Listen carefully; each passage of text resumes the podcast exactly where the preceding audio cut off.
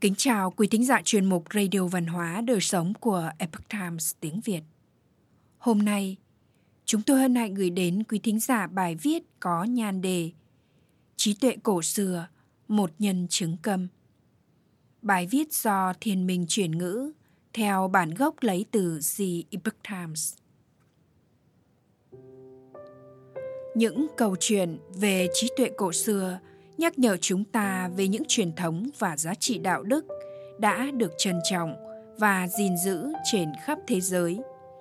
Chúng tôi hy vọng những câu chuyện và thông điệp trong loạt bài này sẽ khiến trái tim và tâm trí của độc giả được thăng hoa. Một nhân chứng cầm là một trong những câu chuyện như vậy.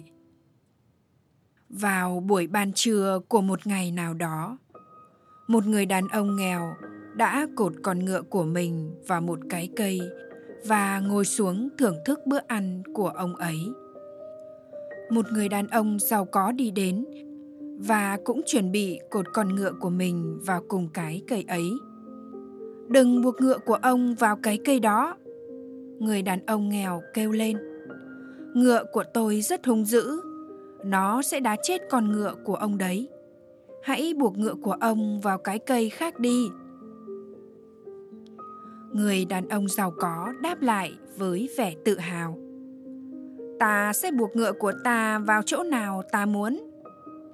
Thế là ông ta buộc con ngựa của mình vào cùng cái cây mà người đàn ông nghèo đã buộc con ngựa của mình ở đấy, rồi cùng ngồi xuống để ăn bữa ăn chính trong ngày của mình. Ngay lập tức Hai người đàn ông nghe thấy một tiếng động lớn và ngoảnh lại nhìn. Những con ngựa đang tấn công lẫn nhau. Hai người đàn ông chạy ngay tới để ngăn chúng lại. Nhưng đã quá muộn. Ngựa của người đàn ông giàu có đã chết. Người đàn ông giàu có kêu lên trong giận dữ. Nhìn xem ngựa của ông đã làm gì này. Ông phải trả giá cho điều này ông phải trả giá. Nói là làm. Ông ta lôi người đàn ông nghèo đến gặp viên quan xét xử. Bẩm quan lớn đáng kính, người đàn ông giàu có nói. Con ngựa hung hãn của hắn ta đã đá chết con ngựa của con. Con ngựa đẹp đẽ và lịch thiệp của con. Xin hãy bắt hắn bồi thường hoặc tống hắn vào nhà ngục. Con xin ngài vị quan quay lại người đàn ông nghèo và hỏi, có phải con ngựa của ngươi đã làm chết con ngựa của hắn ta? Người đàn ông nghèo lặng im không nói.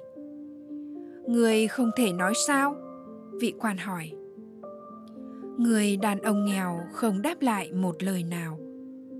Vị quan tiếp tục hỏi người đàn ông nghèo rất nhiều câu hỏi, nhưng ông ta vẫn tiếp tục im lặng và không trả lời bất cứ điều gì.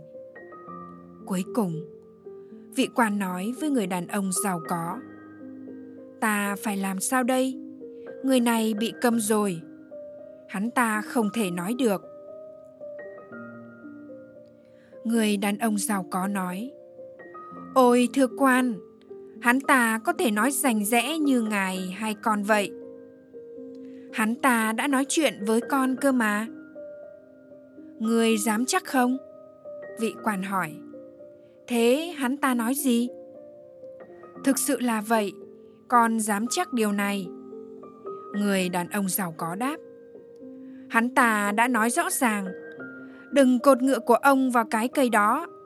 Ngựa của tôi rất dữ, nó sẽ đá chết ngựa của ông đấy. Hãy cột nó vào cái cây khác đi. À, vị quan nói, giờ thì ta đã hiểu. Nếu hắn ta đã cảnh báo ngươi, thì hắn ta không phải bồi thường cho con ngựa của ngươi. Ngươi mới là kẻ phải chịu trách nhiệm đấy. Đáng lẽ, ngươi phải nghe lời cảnh báo của hắn ta chứ? Thế rồi vị quan quay lại hỏi người đàn ông nghèo. Tại sao ngươi không trả lời câu hỏi của ta? Người đàn ông nghèo đáp lại hỡi quan đáng kính ngài không thấy sao nếu con nói với ngài rằng con đã cảnh báo hắn ta đừng cột ngựa của hắn gần ngựa của con. Hắn ta chắc hẳn sẽ chối phát đi. Thế rồi ngài sẽ chẳng thể biết được ai trong chúng con đang nói sự thật. Bẩm quan đáng kính, con đã biết rằng nếu còn để hắn ta tự kể ra câu chuyện, ngài sẽ biết được sự thật sớm thôi. Những lời của người đàn ông nghèo đã khiến vị quan xét xử hài lòng. Ông đã đuổi người đàn ông giàu có đi mà không được đền bù một xu. Và vị quan xét xử đã hết lòng khen ngợi sự khôn ngoan của người đàn ông nghèo nọ. Câu chuyện được ghi lại và in xuất bản với sự cho phép của Đài Phát thanh Hy vọng.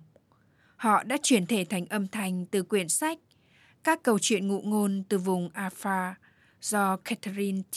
Price biên soạn. Âm thanh của Đài Phát thanh Hy vọng, bản quyền năm 2012. Đội ngũ Epoch Time Inspire đem đến những câu chuyện ca ngợi lòng tốt, truyền thống và tâm linh, cung cấp những hiểu biết có giá trị về cuộc sống, văn hóa, gia đình, cộng đồng và thiên nhiên. Quý thính giả thân mến, chuyên mục Radio Văn hóa Đời Sống của Epoch Times tiếng Việt đến đây là hết. Để đọc các bài viết khác của chúng tôi, quý vị có thể truy cập vào trang web itviet.com. Cảm ơn quý vị đã lắng nghe, quan tâm và đăng ký kênh. Chào tạm biệt và hẹn gặp lại quý vị trong chương trình lần sau. Kính chúc mọi điều bình an và tốt lành đến quý vị cùng người thân.